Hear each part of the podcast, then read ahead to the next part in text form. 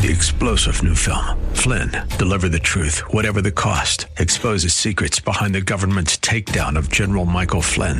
Flynn knew what the intel world had been up to. He ordered the first audit of the use of contractors. This set off alarm bells. He told the truth. He was the most dangerous person for Donald Trump to hire. They had to get rid of Flynn. Flynn, deliver the truth, whatever the cost. Available now. Watch it today. Go to salemnow.com. Salemnow.com. This is Derek Buikema, pastor of Orland Park Christian Reformed Church, and I'm so glad that you've joined us today for Grounded and Growing in Christ here on AM 1160, Hope for Your Life.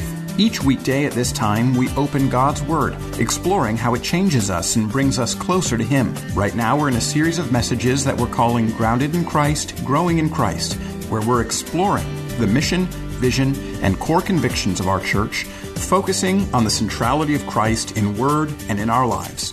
To hear all of the messages in this series, please visit groundedandgrowingradio.com.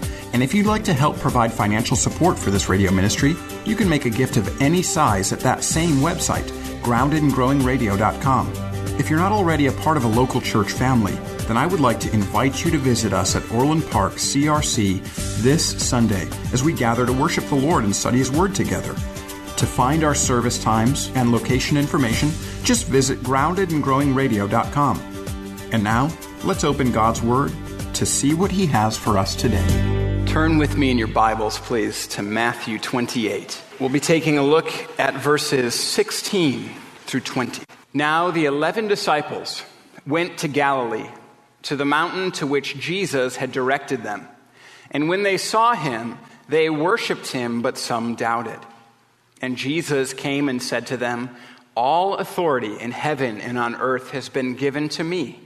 Go therefore and make disciples of all nations, baptizing them in the name of the Father and of the Son and the Holy Spirit, teaching them to observe all that I have commanded you. And behold, I am with you always to the end of the age. Today we talk about the second core conviction of Orland Park Christian Reformed Church that we have open arms to the world. And the passage that we have just read today will be the text for today and for next week when we gather together to talk about our third core conviction, which is that we're committed to teaching and training, that we are committed to discipleship. Today, however, we take some time to look at this call given to us by our Lord Jesus Christ to go into all the world, to have open arms to the world. And one of the things that I want to do with you at the outset of the message is to just talk about the fact that this is a difficult thing to do. This is a challenging thing to do. This is one of the most difficult things to do, I think, in the Christian life. It is difficult to reach out, and it is difficult for two reasons.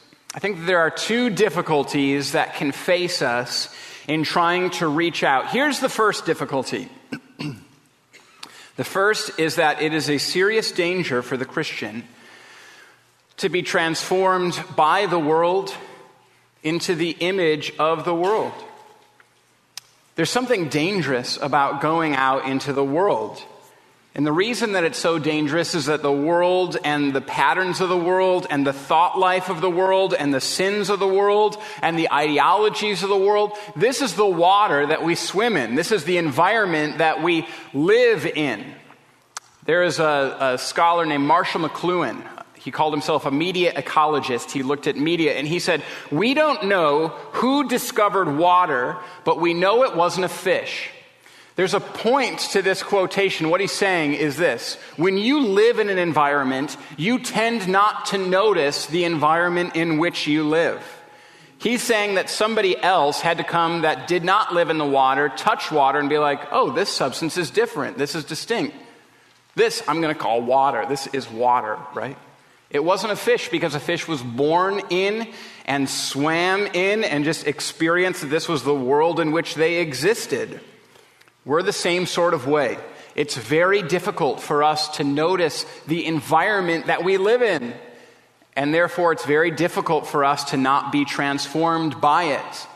The substance of consumeristic, egalitarian, democratic capitalism is our environment. It's the air we breathe and the water that we swim in. It's our default position. And the society in which we live has formed all of our souls. It's impossible for us to not be formed in certain ways by the environment in which we live because we exist in it. And so there's a real danger in being conformed to the world in the midst of attempting to reach out to the world. This came home to me when I was in seminary, and a guy that I knew there, he was a friend of mine, he was talking about how he was trying to reach out to the world. And he's like, You know what I'm finding? I think I just like non Christians more than I like Christians. And he was saying this because he, he, really desired at that time for those people to come into the church, to be a part of the church. About two years ago, I was talking to a friend. He said, did, you hear what happened to that friend of ours from seminary, the one that I was just referencing? I was like, No, what happened? He goes, He left the church, he renounced the faith. He said he really preferred non Christians to Christians. This is the first danger, and it's something that is it's frightening. There's real danger in being conformed to the world in the midst of our attempt to reach out. It's for that reason that there are so many warnings and commands not to be conformed to the ways of the world.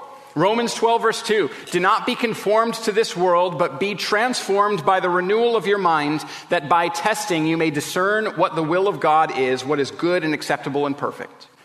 James 1, verse 27 Religion that is pure and undefiled before God the Father is this to visit orphans and widows in their aff- affliction, and to keep oneself unstained from the world. Jude, verse 23 Save others by snatching them out of the fire, to others show mercy with fear, hating even the garment stained by flesh. The scripture gives regular commands. Don't be transformed into the ways of the world. Be distinct from the world. Be different from the way that the world operates. And the first danger then is that in trying to go into the world, we can be conformed to the world. But here's the second difficulty the second difficulty that we sometimes, or maybe oftentimes, experience, the second difficulty is that we don't want to reach out. That's the other danger. Not reaching out is the other danger. And there are two types of not reaching out that I just want to talk about. The first one is that sometimes people rightly see that the danger that the fallen world is or the danger that the fallen world contains.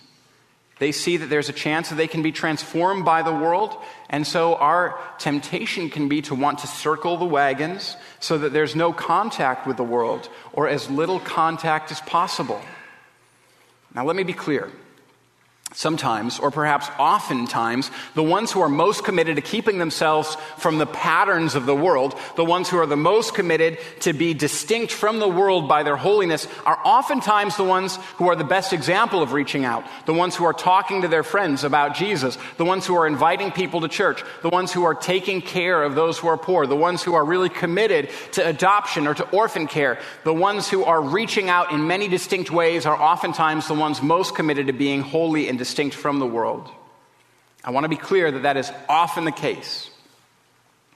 But sometimes people, in an effort to um, not live a life uh, like the world, want to keep themselves holy, also do not engage with the world, and thus miss the call of the Savior, of our Savior, Jesus, in the passage to go into the world and make disciples. But there's a second type of non reacher outer. That's a technical world, word that I just developed. The second type of non reacher outer is this those that don't reach out because we're too spiritually lazy or too frightened. And so we keep to ourselves, we don't reach out, and we don't act because we're too frightened about what it might mean. And so to all of us comes the call of our Savior Jesus today. Go out in the power of God, under the authority of God, and therefore keeping yourselves from the patterns of the world, yet going out into the world. That's our command this morning. Have open arms to the world, Orland Park CRC. Have open arms to the world, everybody who is here today, everyone who is listening. Knowing the challenges inherent in reaching out, knowing that there are these two difficulties, these two difficulties of, of being conformed into the image of the world or not going into the world, I want to talk a little bit about how this is developed throughout the scriptures. And so I'm going to talk about the Old Testament, I'm going to talk about Israel in the Old Testament, I'm going to talk about Jesus, and I'm going to talk about you. Not you specifically, right? I'm not I didn't write this sermon about one person in the congregation, and I'm not going to preach to them. But the Old Testament, Jesus, and then you. Let's take a look at these three things. How does this reaching out thing work in the Old Testament for Jesus, and therefore, how does it work for us? Well, in the Old Testament, we see that the people of Israel are the ones who are chosen by God.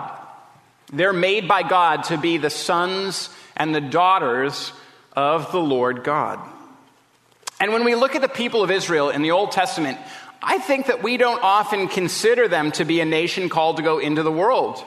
In fact, I think that we are tempted to believe that they were only and explicitly called them to keep themselves from other nations because they were called to be distinct from other nations in a really radical way.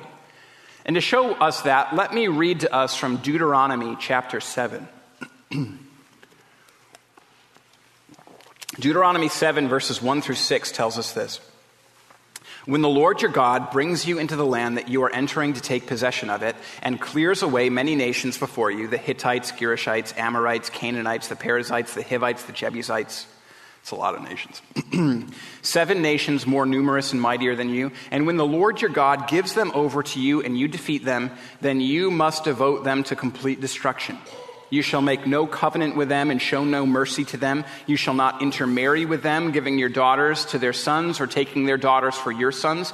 For they would turn you away from following me to serve other gods. Then the anger of the Lord would be kindled against you, and he would destroy you quickly. For you are a people holy to the Lord your God. The Lord your God has chosen you to be a people for his treasured possession out of all the peoples who are on the face of the earth. Do you see in that passage in Deuteronomy 7 how distinct from the world that Israel is called to be? They're told to completely destroy those other nations that are living in Canaan because the Lord does not want them to adopt the patterns of behavior of those other nations because they are called to be holy.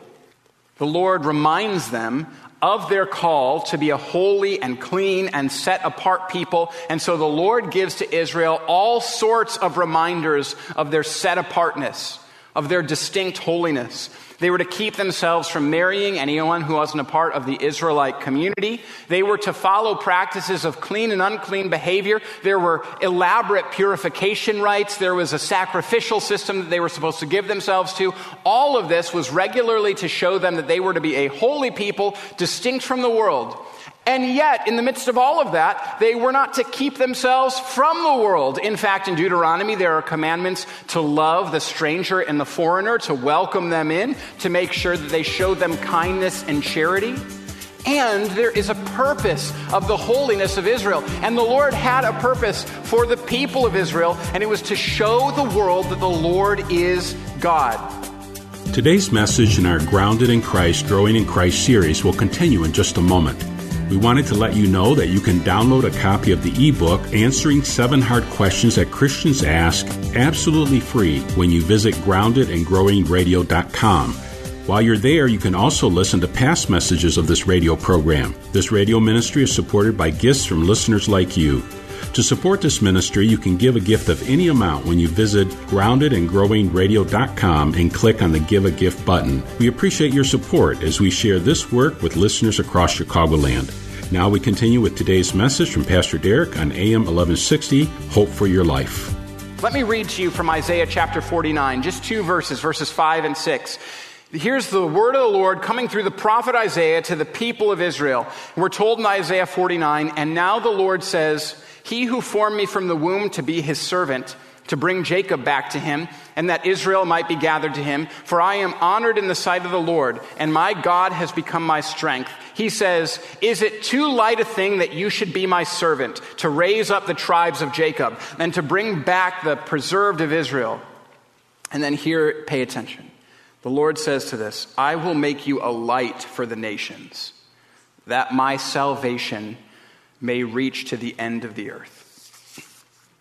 Do you see what the final purpose is of the people of Israel? To be a light to all the nations, so that the whole world would know that the Lord is God, and so that the salvation of the Lord might reach to the very ends of the earth. The ends of all the earth shall hear and turn into the Lord in fear. The purpose of Israel's holiness was not to keep the nations at arm's length, was not to keep the nations from interacting with the people of Israel. It was to keep Israel from the practices and sins of the world so they could be a light to every nation so that the salvation of the Lord would reach every nation. And that salvation would come and would come through Jesus Christ the Lord. And this takes us to the second part of our sermon today as we talk about Jesus. Jesus comes. In him was life, and that life was the light of all mankind. He is the light through which the ends of the earth will hear and be saved, coming from Israel. And Jesus upends things when he comes. In the Gospel of Mark, Jesus begins his earthly ministry, and very shortly after his first miracle in Mark chapter 2, when he turns water into wine, the, the leaders, the religious leaders of the time, are trying to destroy Jesus. Let me read you from the beginning of Mark chapter 3. We're told in the beginning of Mark chapter 3, again he entered the synagogue, and a man there with a withered hand, was there with a withered hand. And they watched Jesus to see whether he would heal him on the Sabbath so that they might accuse him. And he said to the man with the withered hand, Come here. And he said to them, Is it lawful on the Sabbath to do good or to harm, to save life or to kill? But they were silent. And he looked around at them with anger, grieved by their hardness of heart. And he said to the man, Stretch out your hand. He stretched it out, and his hand was restored. The Pharisees went out and immediately held counsel with the Herodians against him, how to destroy him. Jesus comes into the world and immediately smashes the man made regulations of the Pharisees, constructed to try to protect this principle that had been given to the people of Israel. Keep yourselves holy, keep yourselves from the world. In an attempt to try to preserve what the regulation actually was from the Lord, the Pharisees had added all sorts of layers of human restrictions and regulations, and, those were never had come from the Lord, and so Jesus smashes through them. He smashes through them and he has contact with the unclean within the people of Israel. He has contact with outsiders, the tax collectors, those people who were Romans. But Jesus has contact without contamination. Jesus is so holy that when the unclean touched him, he would make the unclean to be clean. He did not become unclean. He was so holy that whenever the unclean touched him, they became clean. And he would interact with that which was unclean outside of the people Israel. He would dine, he would feast, he would party with tax collectors and sinners. He was out in the world, not protecting himself from those tax collectors or those hated Romans, but he would not join them in debauchery or oppression. He had contact without contamination. And Jesus came to be our Savior and to go to the cross and to shed His blood and forgive our sins and rise again from the dead and be our righteousness. And Jesus also came and lived a life that's an example for us. And so Jesus shows us that one empowered by the Holy Spirit, one acting like the Lord, is one who's filled with joy, who can feast and party, but is completely holy not ever sinning, but not ever keeping oneself from engagement with the world while never picking up the practices of the world. Do you see that that's the way that Jesus operated? Well, Jesus provides the example for us.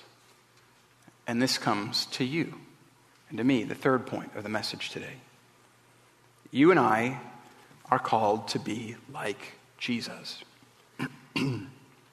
called to be in the world but not of the world. To reach out to the world, but not be conformed to it or transformed by it. We are commanded by the words of our Savior to go out into the world.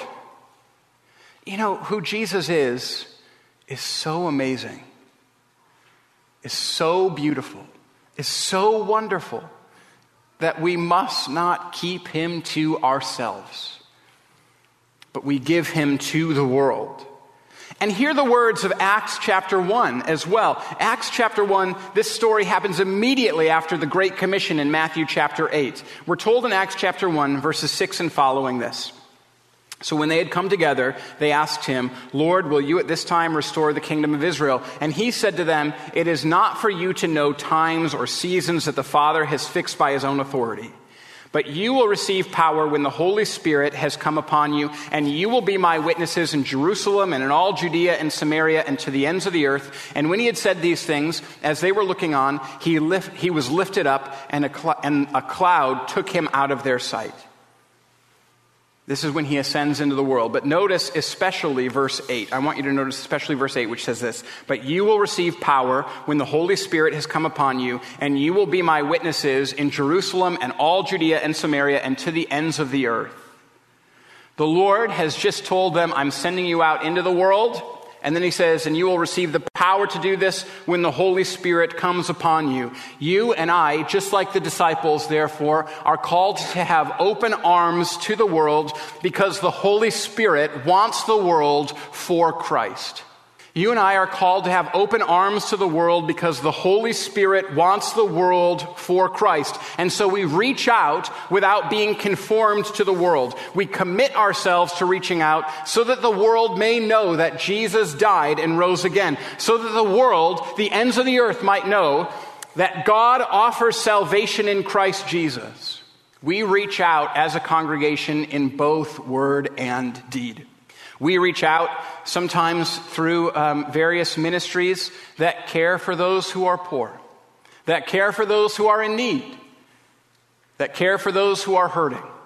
We reach out through the orphan ministry, through our car ministry, giving away cars. We reach out through our food pantry, giving food to those who are hungry. We reach out in all those sorts of ways. And this is vitally important. And it's also important that none of these ministries be detached from letting Jesus be known. Every single one of the ministries that we do, every time that we, we go into the world, it's because we want the world to know that Jesus is alive. That we want to go in the authority that Jesus has and to tell the world that Jesus is alive and then teach them to obey everything that he's commanded us. And so that means that, that we are also called, of course, to care for the physical needs of people.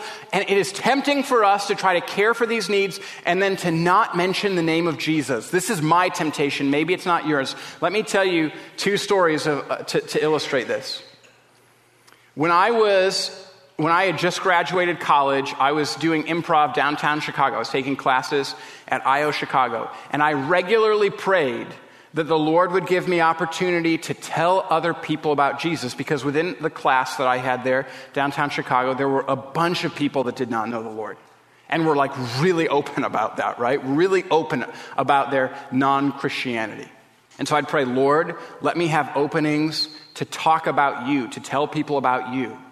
And so I would try to reach out in a whole bunch of different ways, right? Sometimes just to invite them to talk with me because I was hoping that I would share the gospel with them. One time I was invited to a party of one of the guys that was a part of my, uh, my improv group. And so I went to the party and tried not to engage in a bunch of the practices. And I didn't engage in a bunch of the practices that were happening at that party, just to be clear, right?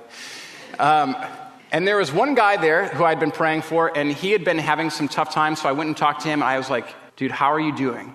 How is this particular th- thing going on that you're talking about? And so he opened up. He was very vulnerable. And at the end of it, he goes, Dude, you are so like thoughtful and kind. How is it that you're this thoughtful and kind? And what I wish I had said is something along the lines of, I, I believe in Jesus. I mean, I trust Jesus, and that's, that's why. What I actually said was something like, well, you gotta be kind. And then I like punched him on the shoulder, and then I walked away my reaching out to him was supposed to be for a purpose, and I totally dropped the ball. Another time, I was in seminary. I was praying that God would give me opportunities to talk about Jesus with other people. I was at the airport one morning, and uh, a guy right in front of me who was dropping off somebody as well started reversing, and I started beeping because I saw that he was about to hit me. He kept reversing, and he ran right into my car.